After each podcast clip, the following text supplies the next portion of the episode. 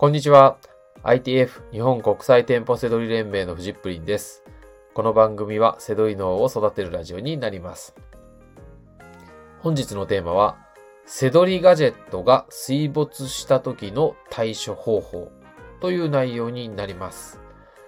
えー、まあセドリガジェットっていうのはね、セドリで使う、えー、道具のことを、えー、今日はね言ってるんですけど、えー、水没してしまったっていうのはね、えー、よくあるのがね、洗濯してしまったとか。ね、あの、ちっちゃいじゃないですか、セドリで使うものってね。まあ、あとは本当にこう、ドボンってね、どっか落としちゃったとかね。そういう時にどうしたらいいかっていうところなんですよ。で、これね、アイティーエフ 生のはたちさんがね、この間、あの、えー、あのセドリで使うビームとイヤホンを、えー、洗濯しちゃって凹んでたんで、アドバイスしたんですけど、まあ、これ、えー、意外といろんなところで、こう、どうし、その時どうしたらいいかっていうのをね、あの、そんなのネットになんか落ちてないんで、ね、あの、ぜひね、あの、ラジオで伝えたいなと思って、今日はね、お話ししたいと思います。はい。で、あの、まあ、セドリガジェットって言ったら何かって言ったら、まあ、一番大きいのはスマホですよね。スマホ最近でもあの、えー、防水機能ね、しっかりしてるんで、意外とスマホは大丈夫だったりしますけど、それでもね、あのスマホもダメになっちゃうこともあるでしょう。あとは、やっぱり、え僕の周りでは店舗セドリで、あの、ビームね、バーコードリーダー、ケーディーシーにひゃくアイエム、えー、よく使いますんで、まあ、これ、水没、水没っていうか、洗っちゃう人はやっぱ多いですね。イヤホンも多いですね。はい。で、その時に、あの、洗っちゃって、はーっつって、まあ、残念っていうかね。で、いろんな意味で、こう、大事な道具を、あの、水没させてしまった。あと、えー、ビームとか ケーディーシー ね、高いですから、今さんまんごせんえんぐらいしますからね。えー、これまた出費だなっていうね、痛さと。まあ、いろいろあるわけですよね。はい。で、その時に、どうしたらいいかってことですけど、えー、このラジオを聞いた方はね、えー、ぜひ、実践してほしい、えー、考えがあるんですけど、えー、もしですよ、洗濯してしまって、ああやっちゃったなと思った時に、えー、そのですね、洗濯してしまったことは必然だと思ってください。あなたがあなたである以上ですね、えー、そのビーム、イヤホン、スマホは水没する運命だったんですよ。はい。受け入れてしまってください。はい。えー、まあ、そこでですね、えー、何か経験することで、えー、何、あの、あなたの今後に役立つ何かをですね、えー、学ぶときなんですね。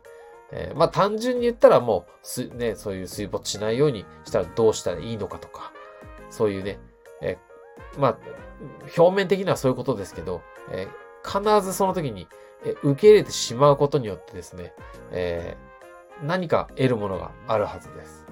はい。なので、えーここはね、受け入れてほしいんですね。えー、がっかりする気持ちはわかります。でも、がっかりして、ああ、やっちゃったなって言っても、そ、それはね、得るものはないんですよ。そこで、あ、やってしまったなと。だけど、あ、まあ、まあ、しょうがないと。あの、でもこれは何かの、えー、メッセージだと。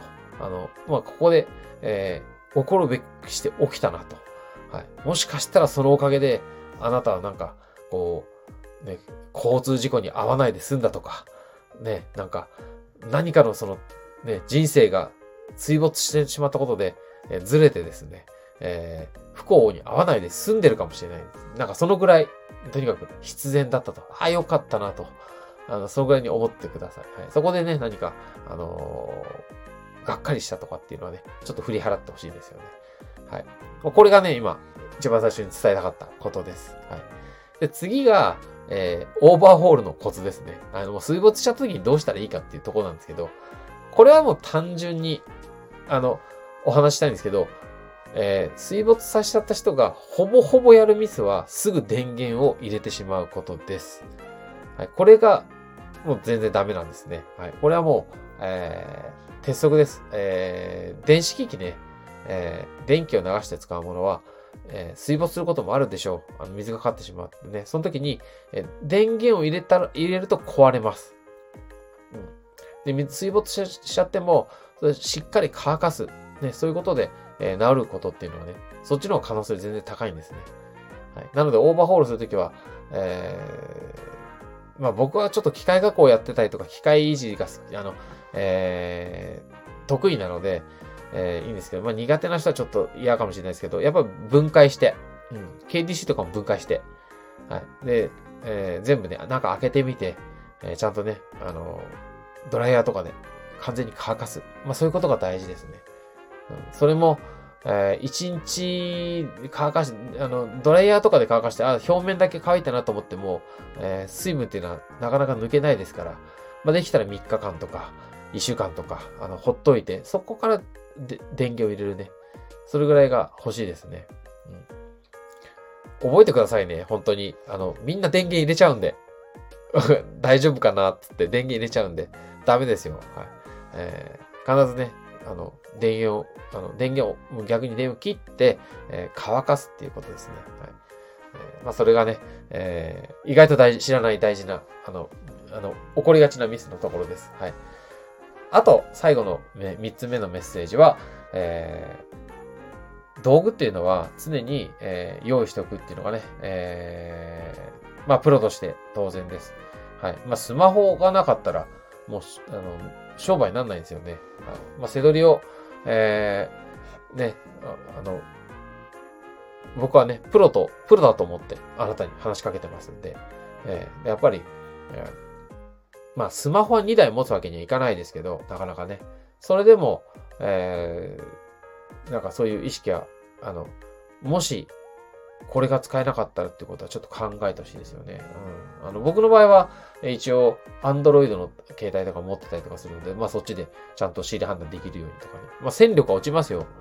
あのセドリストプレミアムがあの Android では使えないので、えー、検索スピードとか落ちますけど、まあ最低限検索はできるようにとかね。まあそういった、えー、ことは考えてますね。あとだからビームとか、ビームもなかったらもう本当にあの戦力落ちますからね。はい。まあ、ビーム、ちょっと勘違いしてる人もいて、あのー、ね、なんか余計目立つんじゃないかとか、なんか禁止されてるお店があるんじゃないかとかね、僕も問い合わせいただいたりとかするんですけど、逆です。あの、ビームがある、ビーム使えば全然目立たないですし、えー、疲れないですし、早いですし、あのー、いいことばっかりなんですね。あの、かなり戦力、えー、あないとかなり戦力落ちます。ってことはですね、やっぱりこう、えー、水没とかでダメになったって言ってもすぐ、えー、もうね、替えが用意しとくっていうね、それが大事ですよね。まあイヤホンなんかって安いですから、まあ当然そういうのもね、持っててほしいなと思います。はい。ということで、水没した時っていうふうに、えー、今日はね、お伝えしたんですけど、やっぱりこう、トラブルシューティングっていうのはね、常に、えー、準備しておいてほしいっていうところですね。はい。